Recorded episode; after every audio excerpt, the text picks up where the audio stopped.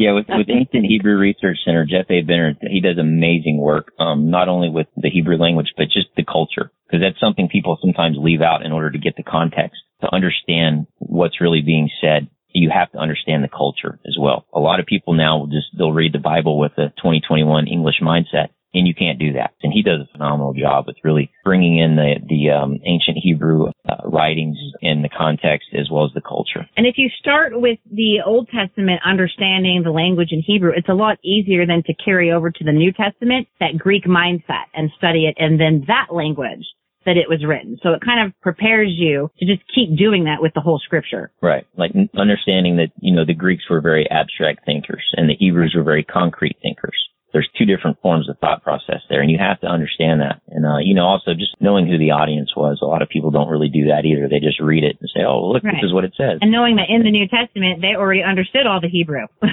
right. So when they were speaking of things, they were speaking with Hebrew idioms and Hebrew parables and things that they would have understood from knowing the Hebrew in the Old Testament. Right. right.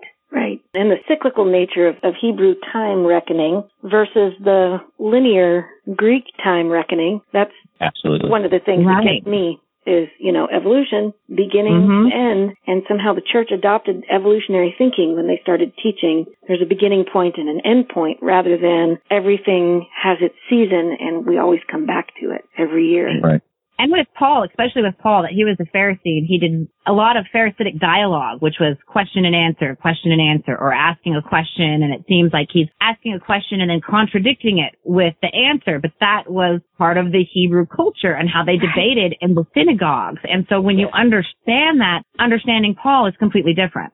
It really is. It really is.